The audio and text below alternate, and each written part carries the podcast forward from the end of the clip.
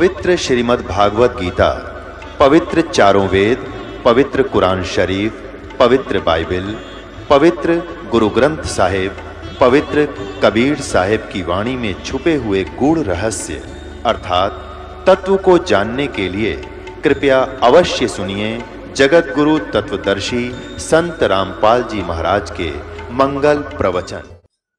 बोलो सतगुरुदेव की जय। बंदी छोड़ कबीर परमेश्वर जी की जय। बंदी छोड़ गरीबदास जी महाराज की जय। स्वामी राम देवानंद जी गुरु महाराज की जय। सर्व संतों की जय। सर्व भक्तों की जय। धर्मी पुरुषों की जय। श्री काशी धाम की जय। श्री छुडानी धाम की जय। श्री क्रोथा धाम की जय। श्री बरवाला धाम की जय। सत साहिब। ग्रीब नमो नमो सतपुरुष को नमस्कार गुरु की नहीं। सुर नर मुनि जन साधुआ, संतों सर्वस्दी नहीं। सतगुरु साहेब, संत सब डंडो तुम प्रणाम। आगे पीछे मध्य हुए तिनको जा कुर्बान। नराकार निर्विषम काल जाल भय बंधनम निर्लेपम निज निर्गुणम अकलनु बेशुंधनम। सोहम सुरति समापतम सकल समाना निर्तल। उज्ज्वल हिरंबर हरदमम बेपरवा था है वार पार नहीं मध्यतम। ग्रीब जो सुमर सद होई, गणनायक गलताना करो अनुग्रह सोई पारस पद परवाना। आद्य गणेश मनाऊं गणनायक देवन देवा। चरण कमल लो लाऊं आदंत करूँ सेवा। परम शक्ति संगीतम रिद्धि दाता सोई। अवगत गुण अतीतम सतपुरुष निर्मोही, जगदम्बा जगदीशम मंगल रूप मुरारी।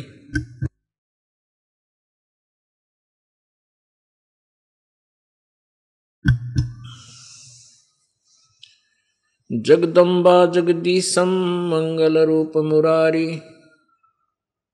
तन मन अर्पों शीसम भक्ति मुक्ति भंडारी सुर नर मुनि जन ध्यावे। ब्रह्मा, विष्णु, महेशा, शेष शेष, मुख, गाँव, पूज आदि गणेशा। इंद्र, कुबेर, सरीखा, वरुण, धर्म, राय ध्याम समरथ, जीवन, जी का मन, इच्छा, फल, पावे। तैतीस कोटि आधारा जावे से अठासी। उतरे भवजल पारा, कट है यम की फांसी। तैतीस कोटि अधारा ध्यान से अठासी। उतर भव जल पारा कट है यम की फांसी सत्साही कर जोरों विनती करूँ, दरूं चरण पर शीश गुरु राम देवानंद जी महाराज ने दियो नाम बख्शीश। कोटि कोटि सिजदा करूँ कोटि कोटि प्रणाम। चरण कमल में राखियो, मैं बंदी जाम गुलाम।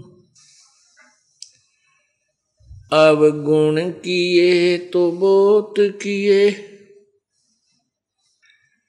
करत न मनी और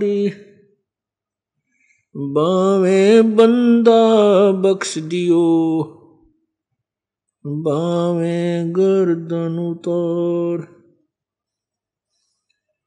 कुत्ता तेरे दरबार का मोतिया मेरा नाम। गले प्रेम की जेवड़ी जाखें चोवा जाऊँ मैं। तो तो करो तो बावड़ू, दूर दूर करो तो जाऊँ। जो राखो त्यों ही रहूँ, जो देवो सुखूं अवगुण किए तो बहुत किए, करत न मनी और।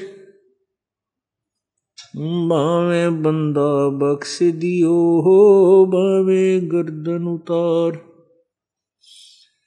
अवगुण मेरे बाप जी बख्सो गरीब नवाज़ जो मैं पूत कपूत हूँ बोर पिता को लाज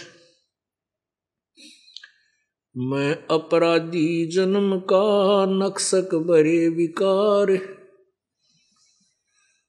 तुम दाता दुख बंजना मेरी करो संभोर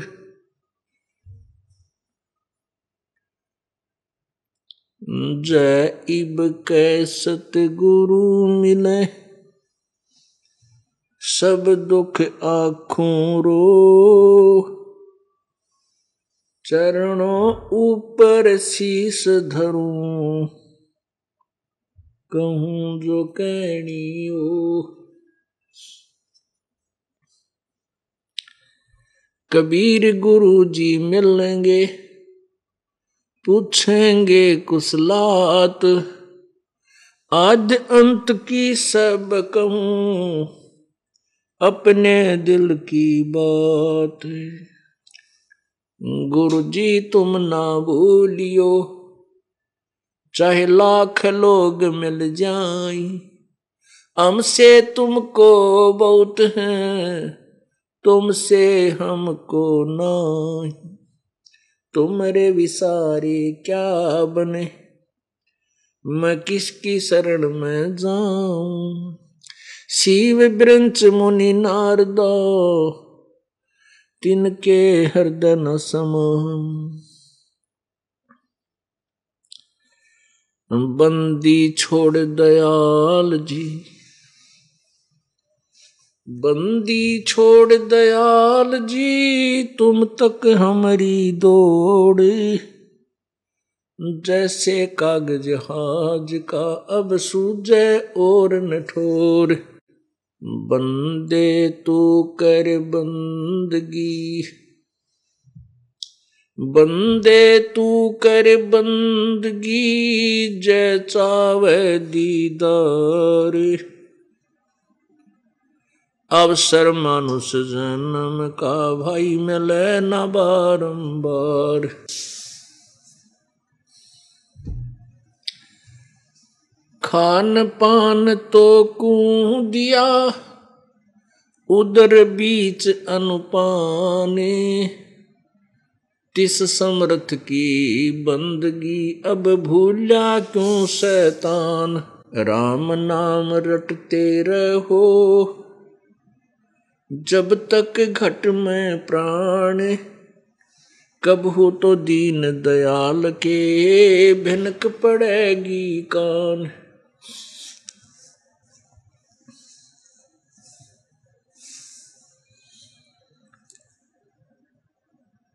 पृथ्वीपति चकवे गए, जिनके चकर चलंत।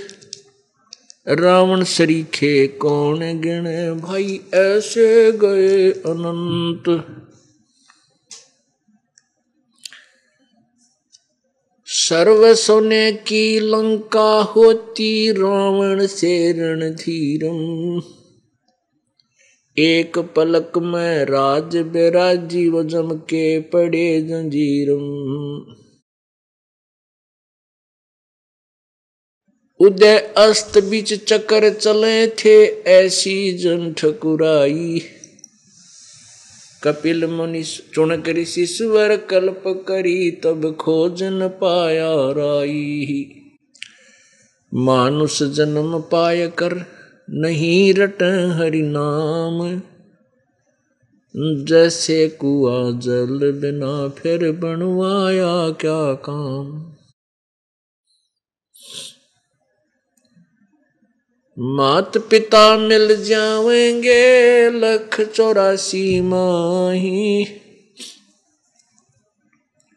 सतगुरु सेवा और बंदगी भाई फेर मिलन की नहीं। लूट सको तो लूटियो, राम नाम की लूट। पीछे फिर पछताओगे हे प्राण जाएँगे छूट। परमपिता परमात्मा,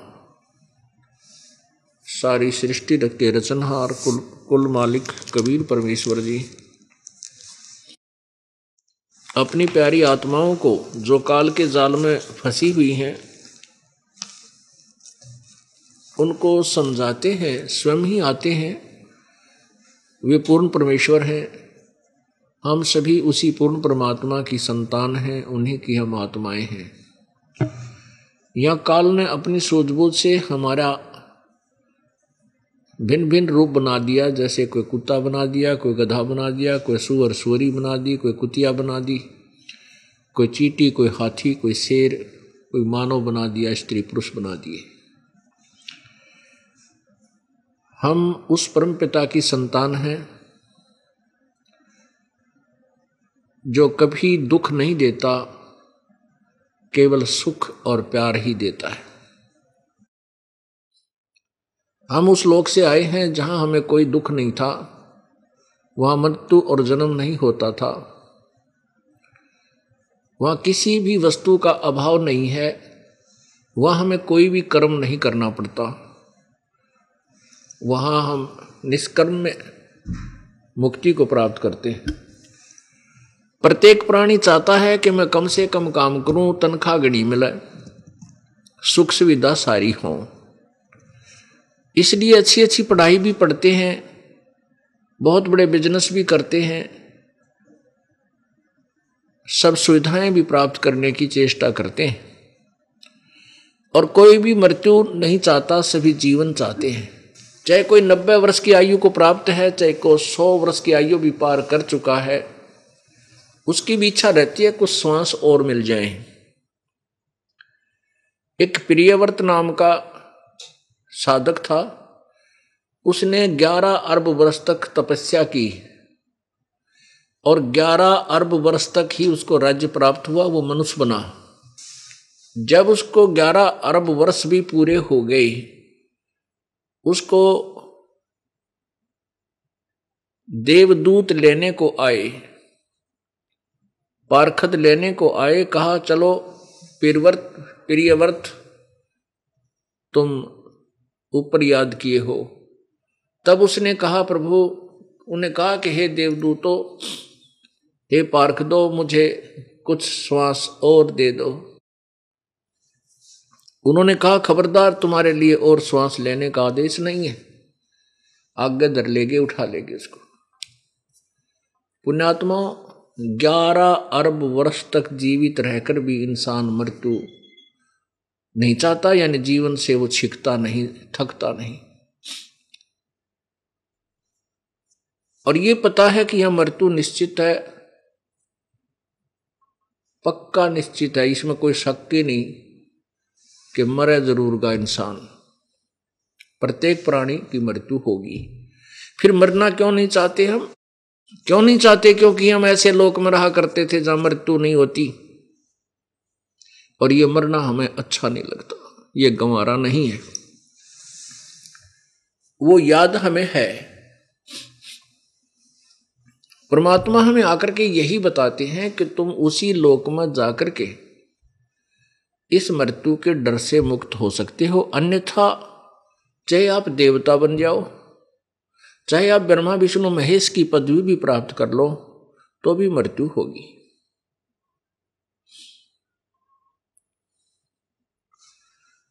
इसलिए परमेश्वर ने हमें यह बताया है कि तुम जो मैं तुम्हें साधना बता रहा हूँ, इस साधना से आप विश्वास के साथ मेरी भक्ति करो।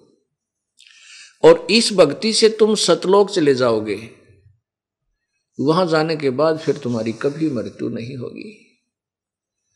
और यहाँ रहोगे तो क्या क्या क्या क्या दुख होंगे तुम्हारे ऊपर? अपनी महिमा आप ही बताते हैं प्रभु क्या कहते हैं? कहते हैं, वो आप ही परमात्मा है। आप ही एक तत्वदर्शी संत की भूमिका करने के लिए पृथ्वी लोक काल के लोक में आते हैं। और स्वयं ही एक संत और भक्त, श्रेष्ठ भक्त और श्रेष्ठ संत की भूमिका वो आप ही करते हैं। आप आरती, आप पे साजय आप किंगर, आप पे बाजय आप ताल झान झनकारा, आप नचे आप देखनारा।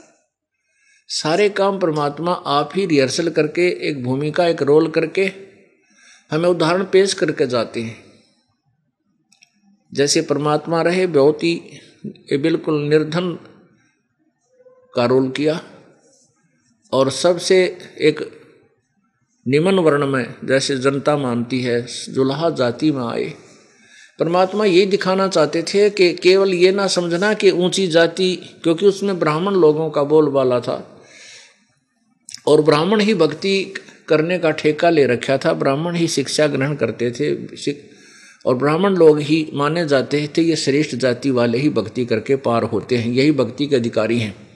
परमात्मा ये दिखाना, दिखाने के लिए आए थे, ये हमें बताने के लिए आए थे कि परमात्मा की भक्ति किसी वर्ण में हो पर श्रेष्ठ हो, यथार्थ हो, शास्त्र अनुकूल हो, परम संत से लेकर के भक्ति कर रहा हो, वो किसी भी, चाहे निर्धन स्थिति का, चाहे अमीर है, चाहे रंग है, चाहे राजा है, वो सभी इस साधना से अपना कल्याण करा सकते हैं।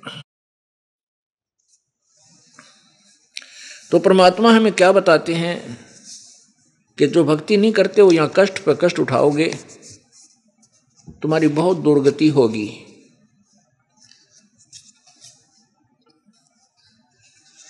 साहिब कहते हैं परमात्मा को, साहेब, प्रभु, स्वामी, मालिक। जैसे हम सत साहिब बोलते हैं, सत साहिब सत साहिब का अर्थ है सच्चा परमात्मा, सच्चा माने अविनाशी। सच्चा, सत्य सत्य साहिब, यानी अविनाशी परमात्मा।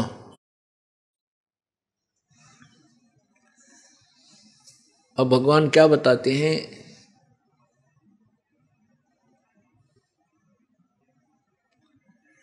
खान पान तो कूदिया, उधर बीच अनुपान, उस समृत की बंदगी तो भूलिया क्यों शैतान माँ के पेट में भी उस परम पिता ने तेरी परवरिश की। माँ के पेट में भी उस परमेश्वर ने तेरी, तेरा पालन पोषण किया, तेरे शरीर को जीवित रखा।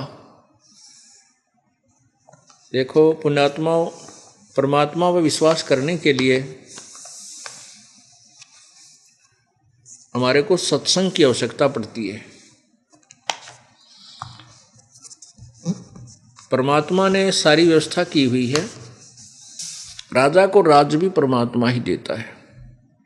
उसके लिए जैसा भी कुछ करना होता, प्रभु ही करता, उसका ऐसा माहौल सर्कमस्टांस बनाता है कि वो राज्य गद्दी प्राप्त कर लेता है। माँ के पेट में भी परमेश्वर ने ही हमें पाला था। वहाँ ना माँ की पहुँच थी, ना पिता की वहाँ पहुँच थी, यानी वो हमारे लिए वहाँ भोजन नहीं पहुँचा सकते थे। परमेश्वर ने, कबीर भगवान ने हमारे शरीर के अंदर माँ के शरीर में ऐसी व्यवस्था बना दी, माँ की नाभि से और बच्चे की नाभि का कनेक्शन कर दिया और वहीं से वो आहार आहार प्राप्त करके जीवित रहता है। पुण्यात्माओं अब वर्तमान के अंदर काल ने एक बाधा और पैदा करनी थी, यह साइंस नाम की एक वस्तु, पदार्थ। इस साइंस को का जो उत्थान है, ये भगवान से दूर करने के लिए है।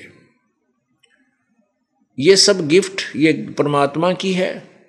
प्रभु ने ही ये सब पदार्थ दिए हुए हैं, जिसके ऊपर ये मानव अनुसंधान करके कुछ उपलब्धि कर रहा है। लेकिन परमात्मा की जो साइंस है वो नाम की जो रसायन है, वो सर्वोत्तम है।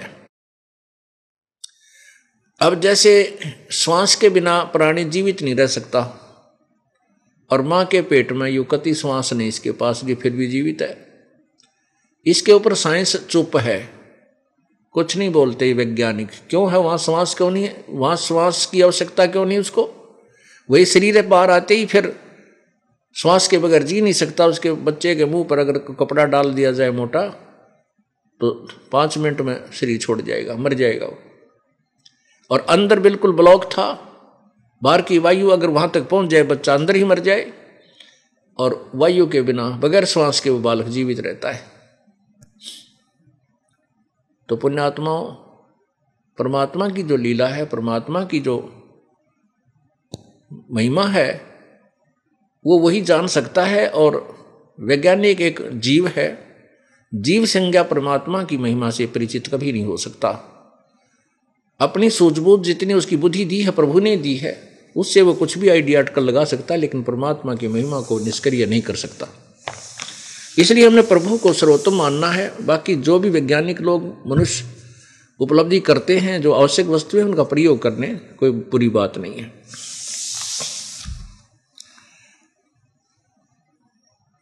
अब जैसे माँ के पेट में परमात्मा ने हमें आहार दिया। और जब तक बच्चा माँ के गर्भ से बाहर नहीं आया था, तब तक माँ के सतन में दूध नहीं था। बच्चा बाहर आते ही माँ के सतन में इतना दूध दे दिया, बच्चा पीता है और फिर भी रह जाता है, शेष भी रह जाता है। आप दूध को निकाल कर बाहर रख दो, शाम तक खराब हो जाएगा। माँ के सतन में, भैंस गाय के सतन में दूध ज्यो का त्यों रहता है, सुबह से लेकर शाम तक। मालिक ने उसके अपने शरीर में ऐसा, ऐसी ला ला दिया ऑटोमेटिक तो परमात्मा की लीला से हम जब परिचित हो जाएँगे, हमारा सब भ्रम निवारण हो जाता है। उसी के लिए, उस भ्रम निवारण करने के लिए आपको सत्संग सुनने की आवश्यकता, अति आवश्यकता है। क्योंकि अभी तक हमने सत्संग नहीं सुने हैं। जितने भी संत पंथ हैं, ये सत्संग नहीं, केवल उआ बाई बकदे हैं। इनके पास कोई ज्ञान नहीं है। अज्ञान भरा हुआ है, जिस कारण से पूरा मानव समाज परमात्मा से दूर होता जा रहा है। पहले श्रद्धालु श्रद्धा करके किसी पंथ या संत की शरण में जाता है कि मैं परमात्मा पाऊँ, कल्याण कराऊं।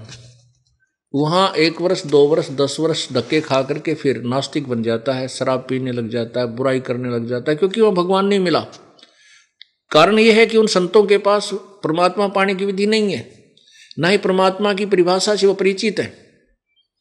इसलिए मानव समाज बहुत ही पतन की तरफ़ अग्रसर हो रहा है।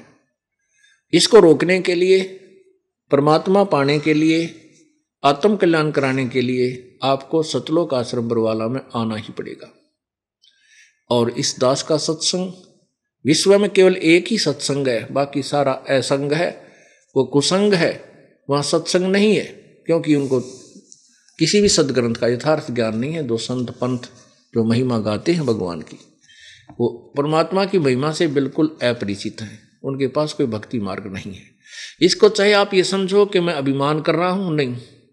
ये सत्य व्याख्यान कर रहा हूँ कि सच्चाई यही है कि किसी के पास सच्चा ज्ञान नहीं है। अब परमात्मा क्या बताते हैं कि परमात्मा ही तेरे पल पल की खबर रखता है। जो भी तेरे भाग्य में, संस्कार में है, वो तुझे प्रभु ही देता है। एक पिता के चार पुत्र और दो पुत्रियाँ। पिता ने चारों छह के छह संतान को एक जैसा प्यार दिया, एक जैसी प्रवृत्ति, एक ही स्कूल में, एक ही विद्यालय में उनको पढ़ने के लिए भेजा। एक लड़का आईएएस बन जाता है। दूसरा अध्यापक बनता है, तीसरा पढ़ाई छोड़ देता है, मजदूरी करता है, और एक बिल्कुल मेंटल हो जाता है। एक लड़की किसी अच्छे घर में ब्याही जाती है, एक ऐसे घर में ब्याही जाती है, छठे महीने विधवा हो जाती है। कहने का भाव ये है कि जैसा भी आपका संस्कार आपको वही मिला, ना आपका चाहा हुआ ना आपका किया हुआ। अब जैसे किसी, जब भी बच्चों की शादी होती है, विवाह होता है, हमारे समाज में एक विशेष गड़बड़ी की हुई है इन अज्ञानियों ने कि जिसका लड़का नहीं हो, उसका मोक्ष नहीं होता। जिसके संतान नहीं है, उसका मुख भी नहीं देखना चाहिए। ऐसी दुर्भावनाएँ, ऐसा जो है, ये विचार फैला रखे। इसी आधार, ये वैसे गलत हैं। परमात्मा परमात्मा का जो यथार्थ ज्ञान है, ये इसके विपरीत है कि लड़का हो या लड़की, प्रभु गिफ्ट है, प्रभु की देन है, इसमें हमें कोई आनाकानी नहीं होनी चाहिए। और संतान है या ना हो, ये पिछले संस्कार हैं। तत्वज्ञान के आधार पर जिनका संतान नहीं है, उनका काम बहुत निकट लगा हुआ है। उनको ये ये, ये सतभक्ति मिल जाती है वो कल्याण आराम से करा सकते हैं। क्योंकि उनका पिछला उलझेड़ा अभी है नहीं। एक लेवा एक देवा दूतम कोई किसी का पिता नहीं पूतम ऋण संबंध जुड़ा एक ठाठा अंत समय से बारह बाटा। मात पिता तेरा कुटुम कबीर लाइयो कोई दिन का मेला रे यही मिलाया यही बिछुड़ जा जागा हंस अकेला रे। पुणात्माओं अपने अपने संस्कार हैं। आप देख रहे हो कोई एक पुत्र है वो खूब सेवा करता है माता पिता की, अच्छी कमाई करता है और पिताजी क्या करता है? शराब पीवे, ताश खेल, बोल तो लड़ाई करे। यानी बर्बाद कर रहा है। फिर बीमार हो जाता है। उसके ऊपर लाखों रुपये लगा देता है बेटा, क्योंकि लगाने चाहिए अपने पिता की सेवा करना, हमारा परम कर्तव्य है। तो वो वो पिताजी उस बेटे के कुछ मांगे था। पिछले जन्म का उसका लेन देन था। अब वो छाती पर बैठ कर खावे है, फिर बीमार हो गया। बीमार हो गया, लाखों रुपये लवा दिए और मर गया। ऐसे ही एक पुत्र, पिताजी ने सारी उम्र माया जोड़ी। बेटा ने कम्मा हो गया, दारू पीवे, सिनेमा देखे, मोटरसाइकिल, कार ले ली, है, तेल फूके और पिताजी का जी सूखे। वो लड़का सारे धन को बर्बाद कर रहा है। तो वो वो बेटा बाप पे पिछले जन्म का कुछ मांगा है, वो पूरे करके मरेगा तो ऐसे ही परमात्मा ये कहना चाहते हैं, एक लेवा, एक देवा दूतम या कोई किसी का पिता नहीं पूतम। ये तो ऋण संबंध, ऋण माने आपके ऊपर कर्ज है एक दूसरे का। ऋण संबंधी जुड़ा एक ठाठा, और अंत समय सब बारह बाट बारह बाट पिता की मृत्यु होगी वो माना गदा बने। फिर समय आने पर पुत्र मर गया वो माना कि कुत्ता बने। बारह बाट हैं फिर सभी अपने अपने रास्ते चले जाएँगे। इसलिए परमात्मा हमें ये याद दिलाना चाहते हैं कि जिनका संतान नहीं है, उनका पिछला उलझेड़ा नहीं है। यदि उनको ये सतभक्ति मिल जाए और समाज के इन नकली बोलों से वो बचा रहे, कि संतान तो होनी चाहिए हैं, संतान नहीं, उसका ऐसा, उसका जीवन व्यर्थ है। तो इन बातों तक वो टल जा और माल्य के सत्संग के अंदर वो विशेष विचार अपने ध्यान, धारण करे, विचारों पर विश्वास करे तो उसकी तो बात बनी बनाई है। तो कहने का भाव ये है कि मान लीजिए बच्चों की शादी होगी, ब्याह हो गया और विवाह होते वो क्या सोचते हैं? सबकी ये धारणा होती है कि भगवान एक लड़का दे। किनकी होती है? जो तत्व ज्ञान से अपरिचित है। जिनको आत्मज्ञान नहीं, वो ऐसे विचार रखते हैं। अब बच्चों का ब्याह हो गया, ब्याह हो गया तो संतान भी होगी, जो उनके संस्कार है जैसे। तो लड़का नहीं हुआ, लड़की होगी। अब दूसरे नंबर आया जब परमात्मा ने दया करी, आस हुई दूसरे दूसरी संतान की तो सबकी टकटकी लग जाती है, भगवान इब का छोरा दे, लड़का हो। दूसरी भी लड़की होगी। फिर तीसरा जो गर्भ रहा, फिर सबकी आशा होती है, भगवान इब का लड़का अवश्य दे, वह भी लड़की होगी। चौथी का आस लगी, चौथी भी लड़की होगी, और पांचवीं की आस करी, पांचवी भी लड़की होगी, लड़का नहीं हुआ। तो क्या हमारा चाह हुआ, क्या हमारा किया हुआ, वही हुआ जो परमात्मा ने हमें देना और दिवाना था।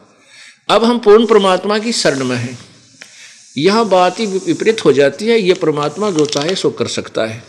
आपके संस्कारों में भी फेरबदल कर सकता है। लेकिन एक कॉमन सेंस से आपको कॉमन एक साधारण ज्ञान से ऊपर उठाने के लिए ये आपको विचार दिए जा रहे हैं कि जो जैसे कर्म पिछले जन्म में किए हुए हैं, वो उसको अब मिलेंगे। अब जो करेंगे, वो आगे मिलेंगे और परमात्मा बंदी छोड़ कबीर परमेश्वर की जो विधिवत साधना, उसकी कृपा पात्र होकर के हम करेंगे तो इस जन्म में भी हमें अच्छे कर्म का कुछ फल मिलता है।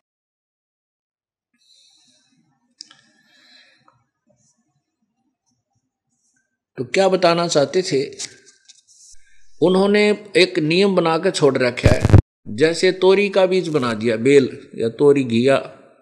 घिया का बीज परमात्मा ने अपनी सबद शक्ति से बना दिया।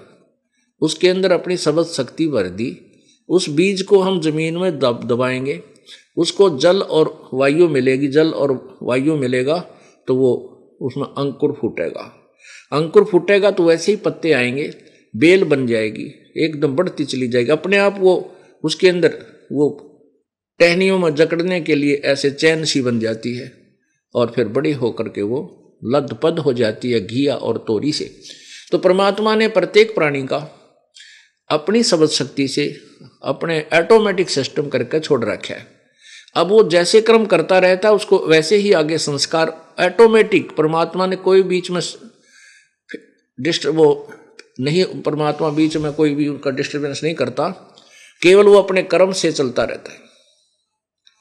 राजा बनना राजा बन जाएगा, गधा बनना गधा बन जाएगा, सुअर बनना सुअर बन जाएगा। वो छोड़ दिया परमात्मा ने एक ऑटोमेटिक उसको शब्द शक्ति दे करके।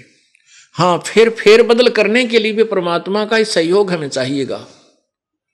उन संस्कारों में परिवर्तन करने के लिए परमात्मा ही करेगा। जैसे ऊपर सैटेलाइट वगैरह छोड़ रखे हैं रॉकेट छोड़ देते हैं तो रॉकेट में जो उन्होंने फ़ीड करके भेज दिया, वो चलते रहेंगे। जहाँ जहाँ का उन्होंने उसमें इंडिकेट कर रखा है, वो, वही कर चलता रहेगा। उसमें फिर कोई चेंज करना है तो वैज्ञानिक ही करेगा उस कंप्यूटर से। अपने रिमोट से। ऐसे ही परमात्मा ने सभी प्राणियों के संस्कार बनाकर भेज रखे हैं। वो चलते रहेंगे, अपने आप चलेंगे, एक दूसरे से ऐसे जुड़ते रहेंगे। अच्छे कर्म करता है, अच्छे फल जमा हो जाएँगे, बुरे करता है बुरे होते रहेंगे। दोनों डिपॉजिट होते रहेंगे। और जब हम परमेश्वर कबीर बंदी छोड़ की शरण में आ जाएँगे, परम संत के माध्यम से, फिर वो हमारे बुरे कर्मों को खत्म करेगा। क्योंकि परमात्मा जो पूर्ण ब्रह्म है, वही संस्कार को चेंज कर सकता है। मासा घटे न तिल बधे वेदना लिखे, जो लेख, साचा सतगुरु मेट कर, ऊपर मारे मेख। न तो ब्रह्मा, न विष्णु, न शिव जी न ब्रह्म, न पर ब्रह्म न दुर्गा। कोई भी देव या देवता, एक परमात्मा, कबीर जी के अतिरिक्त कोई भी हमारे संस्कारों में परिवर्तन नहीं कर सकता। जैसे कर्म करेगा, वैसा ही फल ये देते हैं। इसलिए हमें उस परमेश्वर की चाह है कि जो हमारे पाप कर्मों को विनाश करे, नष्ट करे और हमें काल के जाल से छुड़वा कर सतलोक पहुंचावे। तो परमात्मा ये बताना चाहते हैं कि हम जो कुछ भी कर रहा है, परमात्मा कर रहा है, कौन कर रहा है, वो पूर्ण ब्रह्म। गीताध्याय नंबर पंद्रह के श्लोक नंबर एक से चार में कहा है कि ऊपर को जड़ वाला, ऊपर को जड़ और नीचे को तीनों गुण, रजगुण, ब्रह्मा सतगुण विष्णु, तमगुण शिव जी रूपी, ये उल्टा लटका हुआ संसार रूपी वृक्ष है। ऊपर को जड़ तो पूर्ण परमात्मा है और नीचे को तीनों गुण रूपी शाखा है। और जो संत इस संसार रूपी वृक्ष के सभी अंगों को यथावत जानता है। स वेदवित वो तत्वदर्शी संत है। अब क्या बताया है? गीता जी अध्याय नंबर चार के श्लोक चौंतीस में कहा है कि तत्वदर्शी संत के पास जाकर के उस तत्व ज्ञान को समझ। तत्वदर्शी संतों को दंडोत प्रणाम कर, विनम्र भाव से कपट छोड़कर उनसे सरलता पूर्वक प्रसन्न कर जिससे वह तत्वदर्शी संत तुझे उस परम पिता परमात्मा पूर्ण ब्रह्म की साधना बताएँगे। उसके पश्चात गीता अध्याय नंबर चार के पंद्रह के श्लोक नंबर चार में कहा है, उसके पश्चात उस परम पद परमेश्वर की खोज करनी चाहिए। उस परमेश्वर की तत्ब्रह्म तत्ब्रह्म यानी उस परमात्मा, परम अक्षर ब्रह्म के उस परम पद की खोज करनी चाहिए। जहाँ जाने के बाद ये साधक, श्रद्धालु फिर लौटकर संसार में नहीं आते, उनकी जन्म मृत्यु फिर नहीं होती। गीता जी अध्याय नंबर पंद्रह के ही श्लोक नंबर सोलह में कहा है कि दो परमात्मा हैं। इस संसार में दो भगवान हैं, एक क्षर पुरुष, एक अक्षर पुरुष। और इनके लोकों में यही सतिथि इनके अंतर्गत प्राणियों की है कि इनके सथुर शरीर नाशवान है और आत्मा सबकी अविनाशी है। यानी अक्षर पुरुष यानी ब्रह्म भी नाशवान है, अक्षर पुरुष अर्थात पर ब्रह्म भी नाशवान है, ये भगवान भी नाशवान है, अमर नहीं है। इसलिए गीता जी अध्याय नंबर पंद्रह के श्लोक सत्रह में तुरंत कहा है कि उत्तम पुरुष है, तू अन्य परमात्मा इति उधारते यह लोकतरम अविश्य विभर्ति अवय अवैश्वर जो तीनों लोकों में, उत्तम पुरुष है, तू अन्य, उत्तम पुरुष, उत्तम भगवान, सर्वोत्त, पुरुषोत्तम उत्तम पुरुष पुरुष उत्तम, पुरुषोत्तम। पुरुषोत्तम माने सर्वश्रेष्ठ परमात्मा। वो तो कोई ऊपर वर्णित सरपुरुष अक्षर पुरुष से अन्य है, उनसे कोई और है, और वही परमात्मा कहलाता है। वही परमात्मा कहलाता है, वास्तव में भगवान वही है, और वही तीनों लोकों में प्रवेश करके सबका धारण पोषण करता है। जैसे पौधे का जड़, पेड़ की जड़ से खुराक चलती है, और जड़ से तना में आती है, तना से मोटी डार में, डार से फिर टहनियों में, टहनियों से फिर पत्तों में। परमात्मा कबीर परमेश्वर स्वयं ही एक तत्वदर्शी संत की भूमिका करने के लिए इस काल के लोक में आए थे। उन्होंने 600 वर्ष पहले बताया था ये गीता जी का ज्ञान, जो इन सिरफिरे अज्ञानियों ने जिनको मंडलेश्वर महर्षि गुरु कहा करते थे इन्होंने ये बात ऊपर नहीं आन दी कि कबीर तो अशिक्षित है। ये क्या जाने संस्कृत को? ये क्या जाने वेदों और गीता को? जब ये पढ़ाई नहीं है तो। और परमात्मा सब भाषाओं से परिचित होते हैं। उसी को परमात्मा कहते हैं। उस परमात्मा ने सिंपल लैंग्वेज में, साधारण भाषा में, यही गीता जी के पंद्रहवें अध्याय का ज्ञान दिया हुआ है कि अक्षर पुरुष एक पेड़ है, निरंजन वाकी डार, और तीनों देवा शाखा है, ये पात्र संसार। गीता जी में तो लिखा है कि जो ये संत बता देगा इस उल्टे लटके संसार रूपी वृक्ष के सभी अंगों को बता देगा स वेदवित व वेद के तात्पर्य को जानने वाला है, वो वास्तव में तत्वदर्शी संत है। परमात्मा ने स्वयं बताया है कि जैसे ज़मीन से बाहर दिखाई देता है, वो पेड़, वो सारा पेड़ होता है।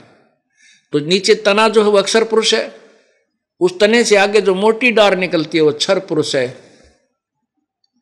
और उस डार के फिर तीन शाखाएँ हैं, वो रजगुण, ब्रह्मा, सतगुण, विष्णु, उत्तम गुण, शिव जी हैं, और पात रूप संसार। अब जड़ कहाँ से है? वो नीचे अंडरग्राउंड है अविजीबल है। ऐसे ही परमात्मा, पूर्ण ब्रह्म, सतलोक में है। जहाँ से ये संसार रूपी वृक्ष के तने, यानी परब्रह्म में खुराक आती है, और परब्रह्म से फिर डार में आती है, यानी ब्रह्म में आती है, ब्रह्मा, विष्णु, महेश के पिता में आती है, और ब्रह्म से फिर ब्रह्मा, विष्णु, महेश में आती है। ब्रह्मा, विष्णु, महेश से फिर हमें आगे मिलती है। लेकिन ये मिलती कैसे है? जैसे हम पौधा लाएँगे, जैसे हम आम का पौधा नर्सरी से ला करके और अपने आँगन में बीजेंगे, मिट्टी में, ज़मीन में गड्ढा बना करके तो हम जड़ को, पौधे की मूल को ज़मीन में गाड़ेंगे, उसके ऊपर फिर पानी डालेंगे, सिंचाई करेंगे उस जड़ की, पूजा करेंगे जड़ की, और जड़ से खुराक चलेगी, तना में, तना से जो है डार में, डार से फिर शाखाओं में और शाखाओं से फिर पत्तों में। फिर वो पौधा बड़ा होगा, पेड़ बनेगा, आम और पेड़ बन के फिर टहनियों को फल लगेंगे। अब देखिएगा थोड़ा सा परमात्मा ने बताया है, कबीर परमेश्वर ने बताया है, इस दास ने आपके समक्ष उसका केवल विस्तृत वर्णन किया है। अभी तक ये ज्ञान छुपा के रखना था। क्योंकि नकली संतों के हाथ लग जाता तो ये भी ढरोरा पीटते पाते और काल के दूत होते इनके पास नाम ना अधिकार होता और सभी को काल के जाल में फंसा कर रख लेते। प्रभु ने ये ज्ञान पहले दिया था लेकिन इसको यथावत अभी बताने का आदेश दिया है। ये देखिएगा। ये है ये समझिए उल्टा लटका हुआ संसार रूपी वृक्ष है। ये, ये देखिएगा ये जड़ जो ज़मीन से बाहर दिखाई देता है, ये एक पेड़ है पूरा। ये जो तना है, ये अक्षर पुरुष है, इसको परब्रह्म भी कहते हैं, ये समझो। और इस तने से मोटी डार निकली, ये छर पुरुष है, अर्थात ये ब्रह्म है, जो गीता जी अध्याय नंबर पंद्रह के श्लोक नंबर सोलह में कहा है, छर पुरुष और अक्षर पुरुष। ये दो भगवान है, लेकिन उत्तम पुरुष है तो अन्य इनसे दोनों से नारा उत्तम पुरुष कौन है? ये जड़ है। जो तीनों लोकों में प्रवेश करके सबका धारण पोषण करता गीता जी अध्याय नंबर पंद्रह के सोलह सत्रह का ये पूरा विवरण है। अब जड़ से खुराक चली, तना में आई, तना से फिर डार में, डार से फिर ब्रह्मा, विष्णु, महेश, रजगुण, ब्रह्मा सतगुण विष्णु, तमगुण शिव जी रजगुण, ब्रह्मा सतगुण विष्णु, तमगुण शिव जी रूपी इन शाखाओं में आई। ये ये तना है, अक्षर पुरुष, ये डार है, ये ब्रह्म, यानी क्षर पुरुष, और इस डार के तीन शाखा हैं। ये ब्रह्मा, विष्णु, महेश, इस क्षर पुरुष, यानी ब्रह्म के पुत्र हैं। गुण ब्रह्मा सतगुण विष्णु, तम गुण शिव जी, और ये पात रूप संसार है। तो यहाँ से उत्तम पुरुषत्व अन्य, गीता जी नंबर पंद्रह के श्लोक सत्रह में, उत्तम पुरुषत्व अन्य, इनसे अलग है उत्तम पुरुष, पुरुषोत्तम, श्रेष्ठ प्रभु। और परमात्मा इति उदारते इसको भगवान कहा जाता है। और यह लोक तरम अविश्य तीनों लोकों में प्रवेश करके सबका धारण पोषण करता है अविश्य विभर्ती अवय ईश्वर है वो अविनाशी भगवान है। अब जैसे हम, अब ये नहीं समझना कि हम ब्रह्मा, विष्णु, महेश के विरोधी हैं। कई कहते हैं कि आपके गुरुदेव संत रामपाल जी तो जो है ब्रह्मा, विष्णु, महेश की पूजा करने को मना करते हैं। पूजा करने को तो मना करते हैं, लेकिन कहते हैं वो देवी देवताओं को छुड़वाते हैं। छुड़वाते नहीं हैं। हम पूजा की विधि अकॉर्डिंग टू द शास्त्र करवाते हैं, जिससे आपका कल्याण संभव है, जो सदग्रंथ सभी बताते हैं। हम कैसे कराते हैं? जैसे हम पौधा लाए आम का, ये देखो, ये एक आम का पौधा लाए इसको हमने गमले में, अर्थात मिट्टी में मिट्टी में लगाया, ज़मीन में, और इस पौधे का सिंचाई की जड़ की जड़ की सिंचाई की तो जड़ से खुराक चली, पौधा बड़ा हुआ। ये तीनों गुण, रजगुण, ब्रह्मा सतगुण विष्णु, तमगुण, शिवजी। रजगुण, ब्रह्मा सतगुण विष्णु, तमगुण, शिवजी रूपी शाखा है। ये अक्षर पुरुष है, तना। ये क्षर पुरुष है, डार। इसमें से डार निकली। और ये तीन शाखाएँ हैं, ये ब्रह्मा विष्णु महेश रूपी है। अब हमने पौधे की जड़ को पूजा, यानी पूर्ण परमात्मा की पूजा की शास्त्र अनुसार। तो इससे ये सारा ब्रह्म क्षर अक्षर पुरुष में खुराक आई, फिर क्षर पुरुष में गई क्षर पुरुष से फिर ब्रह्मा विष्णु महेश में गई, और हम यहाँ ऊपर हैं। तो अब ये समझो इसको कि जैसे ये ब्रह्मा विष्णु महेश इस संसार रूपी वृक्ष की टहनी है तो टहनियों को हम तोड़ने के लिए नहीं कहते। इनको बगाने, काट के फेंकने को नहीं कहते। हम केवल पूजा जड़ की करने को कहते हैं। इस जड़ की पूजा करने से ब्रह्मा, विष्णु, महेश फल देंगे, ना तो कति नहीं देंगे। अंडरस्टूड है। अब यहाँ हम पूर्ण परमात्मा की भक्ति करेंगे, उस भक्ति से हमारे संस्कार बनेंगे, ब्रह्मा, विष्णु, महेश के पास आएँगे और ये हमें फिर लाभ देंगे, अन्यथा नहीं देंगे। अब आप कैसे कर रहे हो? इसलिए हम कहते हैं ये गलत है। आप ऐसे कर रहे हो। आपने संसार रूपी पौधे को, यानी इस भक्ति रूपी पौधे को उल्टा बीज रखा है। आप टहनियों को तो मिट्टी में गाड़ रहे हो और जड़ को ऊपर कर रहे हो और टहनियों की पूजा कर रहे हो, ब्रह्मा, विष्णु, महेश की पूजा कर रहे हो, जिससे आपका भक्ति रूपी पौधा नष्ट हो गया, आपको कोई लाभ नहीं हो रहा। अब इतना ही कहता है ये दास कि आप इसको ऐसा कर लीजिए, बस नथिंग एल्स ऐसा कर लीजिए, पूर्ण परमात्मा की भक्ति कीजिए, जो गीता जी में भी प्रमाण है। और उसके बाद आपकी सब संस्कार शुभ होकर के ब्रह्मा, विष्णु, महेश के पास आएँगे। ब्रह्मा, विष्णु, महेश आपको बिना मांगे फल देंगे, क्योंकि आपके संस्कार बन चुके हैं। यही गीता जी अध्याय नंबर तीन के श्लोक नंबर दस से लेकर पंद्रह तक कहा है कि तुम यज्ञों के द्वारा देवताओं को उन्नत करो। यज्ञ के द्वारा बढ़े हुए देवता तुम्हें बिना मांगे इच्छित भोग दिया करेंगे। गीता अध्याय नंबर तीन के श्लोक चौदह पंद्रह में कहा कि सभी प्राणी अन्न से उत्पन्न होते हैं। अन्न की उत्पत्ति वर्षा से होती है, वर्षा यज्ञ से होती है। यज्ञ माने धार्मिक अनुष्ठानों से। और यज्ञ शुभ कर्म शास्त्र अनुकूल कर्म करने से यज्ञ संपूर्ण होती है। और कर्म लगाए ब्रह्म ने, इस काल ने क्षर पुरुष ने, और क्षर पुरुष यानी ब्रह्म की उत्पत्ति हुई अक्षर पुरुष से। और वो सर्वगतम ब्रह्म, यानी परम अक्षर ब्रह्म, यानी पूर्ण परमात्मा, ही सभी यज्ञों में प्रतिष्ठित है। अर्थात सभी धार्मिक अनुष्ठानों में उस पूर्ण परमात्मा को इष्ट मानकर ही पूजा करनी चाहिए, जिससे सभी देवता आपको प्रसन्न होंगे और वो आपको फिर फल देंगे, क्योंकि आपके संस्कार बन जाएँगे। शुभ, उन शुभ संस्कारों का फल ये ब्रह्मा, विष्णु, महेश ही देते हैं, क्योंकि हम इनके लोक में रह रहे हैं। अब ये दास क्या बताना चाहता है? इसलिए परमात्मा हमें बताते हैं अब कबीर भगवान क्या बताना चाहते हैं? साहेब से चतलाले रे मन गर्भ गुबानी। अब कौन से साहेब? साहेब ने भगवान, परमात्मा, प्रभु। कौन से प्रभु से? उत्तम पुरुष है तो अन्य परमात्मा इति उधारते गीता अध्याय नंबर पंद्रह के श्लोक नंबर सत्रह में कहा है, उत्तम पुरुष है तो अन्य। और गीता अध्याय नंबर अठारह के श्लोक नंबर बैसठ में कहा कि अर्जुन तो सर्वभाव से उस परमात्मा की शरण में जा। उस परमात्मा की शरण में।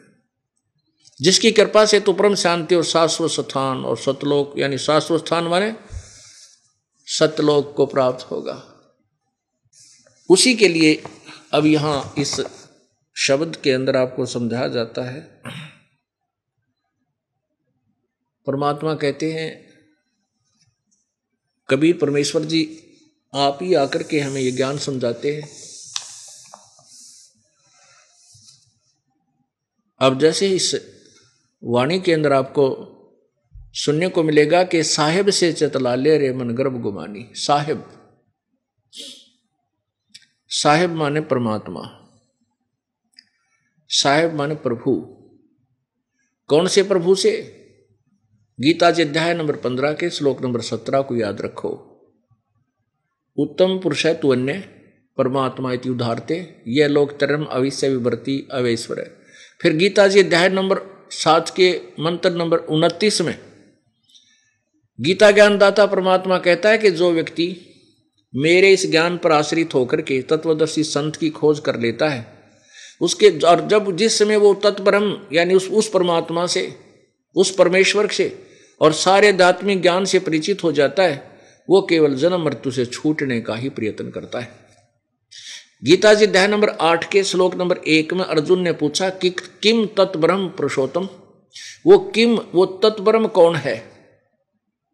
जिसके बारे में आपने सातवें अध्याय के उनतीसवें श्लोक में कहा है कि उस तत्ब्रह्म की शरण में जा, का ज्ञान होने के बाद फिर वो यहाँ नहीं रहेगा। वो जन्म मृत्यु से छूटने, जरा मरण से छूटने का प्रयत्न करता है। अर्जुन ने पूछा, फिर वो कि, कौन है वो तत्ब्रह्म उसके विषय में बता मुझे. गीता जी अध्याय नंबर आठ के श्लोक नंबर तीन में कहा है कि वो परम अक्षर ब्रह्म है, वो परम अक्षर ब्रह्म है।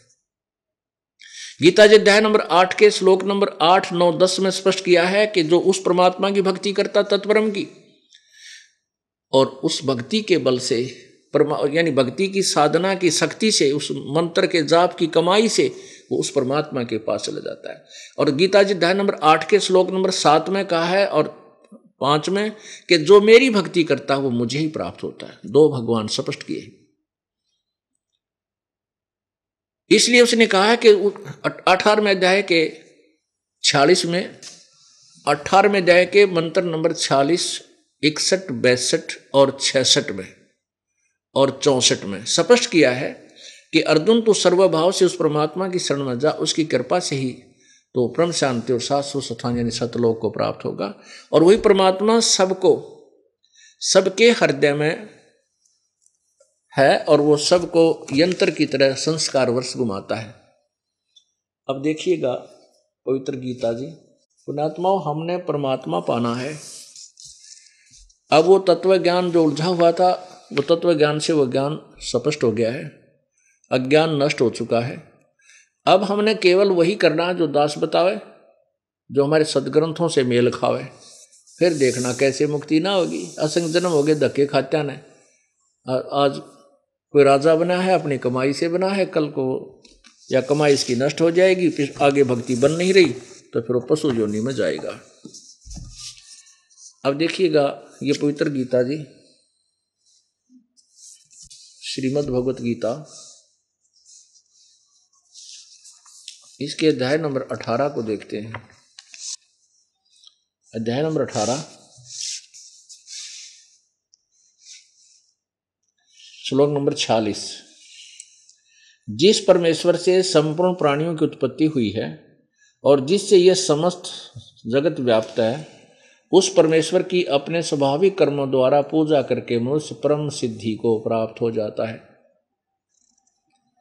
अब स्पष्ट है कि जो स्वाभाविक क्रम स्वाभाविक क्रम कौन से होते हैं? जैसे चार वर्ण हैं, ब्राह्मण, शूद्र, ब्राह्मण, वैश्य, अक्षत्रिय और शूद्र। कहते हैं जिसके जो क्रम निर्धारित हैं। वर्तमान में जैसे भी हम कोई नौकरी करते हैं या कुछ भी करते हैं, मजदूरी करते हैं, दुकानदारी करते हैं, किसान का काम करते हैं। हम अपने इन कामों को करते करते परमात्मा प्राप्ति कर सकते हैं। हमें हठ योग करना या घर त्याग कर जाना, ये कति आवश्यक नहीं, वो गलत साधना है।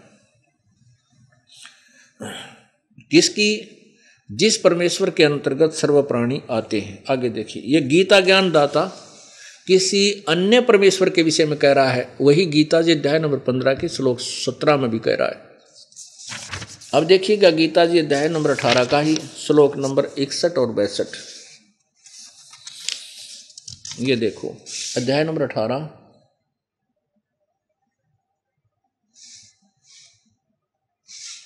और श्लोक नंबर इकसठ। हे अर्जुन, अब शरीर रूप यंत्र में।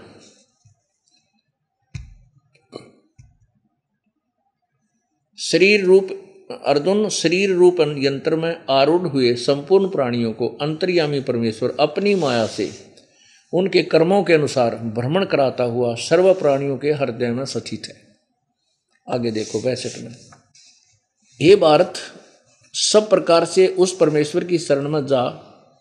उस परमात्मा की कृपा से ही तो परम शांति को तथा ये शाश्वतम स्थानम सनातन परम धाम, हम इसको सत्यलोक कहते हैं, सदा रहने वाला स्थान, कभी नष्ट न होने वाला प्राप्त होगा। यानी सतलोक को प्राप्त होगा, सनातन परम धाम माने सतलोक को प्राप्त होगा। अब चौसठ में क्या कहा है? अठारह का ही चौसठ है ये। इसको देखो, अनुवादकर्ताओं ने गलत किया है, हम इसको ठीक करेंगे क्योंकि हम शिक्षित हैं। ये क्या लिखा? सर्व गुहतम भूय शरणु मे परमम वच। इष्ट असी में दृढ़ इति तत्वक्षामी ते हितम। अब देखो क्या ए, एक तो ये कहा इसमें तिरसठ में कहा है कि सब प्रकार के गोपनीयों से अति गोपनीय ज्ञान मैंने तुमसे कह दिया तो इस रहस्य युक्त ज्ञान को पूर्णतः भली भांति विचार कर जैसे चाहता वैसे कर। अब गीता जी अध्याय नंबर अठारह अंतिम अध्याय है पवित्र गीता जी का। इसमें गीता ज्ञान दाता अठारह के तिरसठ में श्लोक में कह रहा है कि मैंने जो तुझे कहना था वो कह दिया। मैंने जो तुझे ये पवित्र ज्ञान अति रहस्य में ज्ञान कह दिया। अब तेने मेरी शरण में रहना है तो युद्ध युद्ध कर, हथियार उठा। मृत्यु तेरी भी होगी, मेरी भी होगी, जैसे कर्म करेगा तू भोगता रहेगा। और तूने जो गीता जी अध्याय नंबर सात के उनतीस, मंत्र नंबर उनतीस में, आठ के तीन में, आठ के आठ से दस में, आठ के आठ के बी, बीस, इक्कीस, बाईस में और गीता जी अध्याय नंबर पंद्रह के एक से चार में और पंद्रह और सोलह में सोलह और सत्रह में गीता जी अध्याय नंबर अठारह के छियालीस, सैंतालीस, बैसठ में, जो भी मैंने तेरे विषय में, उस परमात्मा के विषय में कहा है उसकी उसकी शरण में जाना है तो तत्वदर्शी संत की खोज कर। गीता जी अध्याय नंबर आठ के श्लोक नंबर तेरह में कहा कि मेरा तो केवल एक ओम मंत्र है। ओम ओम इति एक अक्षरम व्याहरणम ब्रह्म व्याहरण माम अनुस्मरण। यह प्रयाति तजन देहम सयाति परमाम गति। मेरा केवल एक ओम नाम है अंतिम श्वास तक शरीर त्यागने तक जो इसकी भक्ति साधना करता है, वो मेरे परम गति को प्राप्त होता है। और फिर कहा गीता अध्याय नंबर सत्रह के श्लोक नंबर तेईस में कि उस परमात्मा पूर्ण ब्रह्म की भक्ति के लिए तो ओम तत्सत, इति निर्देश है तिर्विदय समर्थ है। उस पूर्ण परमात्मा का तो मंत्र ओम तत्सत, ये तीन नाम का मंत्र है, उसकी तीन प्रकार से ही भक्ति होती है। और परमात्मा, प्रारंभ के अंदर जो तत्व ज्ञान परमेश्वर ने दिया था सभी विद्वान पुरुष उसी आधार से तत्वदर्शी संत खोजते थे, उनसे लेकर भक्ति करते थे। अब स्पष्ट हो गया कि गीता ज्ञान दाता कह रहा कि मेरी भक्ति करनी है तो मेरे शरण में रह, मेरा केवल एक ओम नाम है। उस परमात्मा की भक्ति पूर्ण ब्रह्म की करनी है, जिससे तेरा जन्म मृत्यु कभी नहीं होगा। उसकी भक्ति करनी है तो तत्वदर्शी संत की खोज कर। अब गीता जी अध्याय नंबर अठारह के श्लोक नंबर चौसठ में एक और गुप्त बात बता रहा है गीता ज्ञानदाता कि मेरा भी पूज्य देव वही है, जिसके विषय में अठारहवें अध्याय के बैसठ में श्लोक में तुझे कहा है कि उसकी शरण में जा सर्वभाव से। और पूजा त्याग दे, बिल्कुल सबकी आस त्याग दे, केवल एक परमात्मा की साधना कर। अब अठारहवें अध्याय के चौसठ में मैं स्पष्ट किया है कि एक और गुप्त से गुप्त भेद बता दूँ कि मेरा पूज्य देव भी वही है। ये देखो। गीता जी अध्याय नंबर अठारह का। श्लोक नंबर तिरसठ आपने पढ़ा, इस प्रकार यह गोपनीय से भी अति गोपनीय ज्ञान मैंने तुझसे कह दिया, जो गीता का ज्ञान कह दिया। इस रहस्य युक्त ज्ञान को पूर्णतः भली भांति विचार कर, जैसे चाहता वैसे कर ले। मेरी शरण में रहना है तो युद्ध कर, जन्म मृत्यु होती रहेगी, पूर्ण मोक्ष नहीं होगा। उसकी शरण में जाना है, वो विचार कर ले को तत्वदर्शी संत ढूंढ और जा वहाँ यहाँ से। मैं नहीं जानता उस तत्व ज्ञान को। गीता ज्ञान दाता, कहने का तात्पर्य ये है। अब चौसठ में कहता है कि एक गुप्त ज्ञान और बताता हूँ, और सुन। ये देखो। ये चौसठ है, अठारहवें अध्याय का चौसठवा श्लोक गुहतम भुए सरनो में परमम वच। इष्ट असी में दर्ढम। इष्ट है असी में दर्ढम इति। तत्वक्षामी ते हितम। इसका सीधा अर्थ बनता है कि मेरे और गुप्त से गुप्त वचन और सुन ले एक बार। और सुन।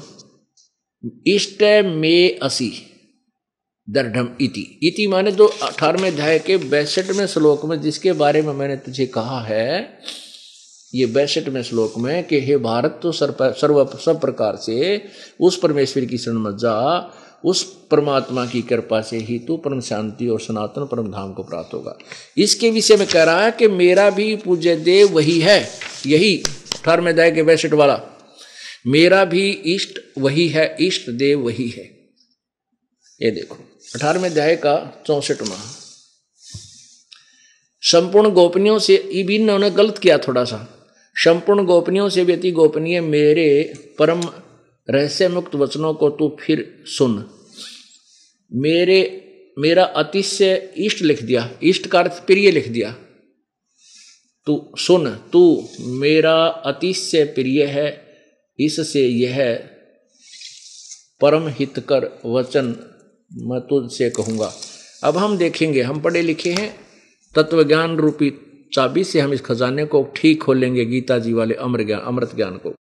इसमें लिखा सर्व गुहतम इसका अर्थ है, सर्व गुहतम सर्व गोपनीयों से अति गोपनीय मेरे परम माने परम रहस्य युक्त वचय माने वचन को भूए माने फिर सुन, माने सुन। यहाँ तक तो ठीक है। अब यहाँ भी चल गई ये। अब इसको हम करेंगे, मे दृढ़ इष्ट असी तत्।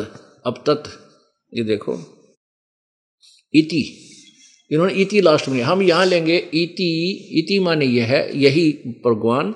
इति इति इष्ट असी में दर्डम इति। ये परमात्मा मेरा भी पक्का, यानी नो डाउट, मेरा भी इष्ट माने पूज्य देव है। और तत्वक्षामी ते हित, हितम। इसलिए मैं तेरे हित में ये बात बता रहा हूँ। मैंने आज तक ये गोपनीय रखा, किसी को नहीं बताया कि ये वो भगवान मेरा भी पूज्य देव है, मैं भी उसी की पूजा करता हूँ। कबीर परमेश्वर ने गोरखनाथ जी से कहा था, यो जोत स्वरूपी तरह अलख निरंजन ये विधरता जान हमारा। ये ब्रह्म भी कहते, मेरी पूजा करता है, परमात्मा ने स्वयं बताया था।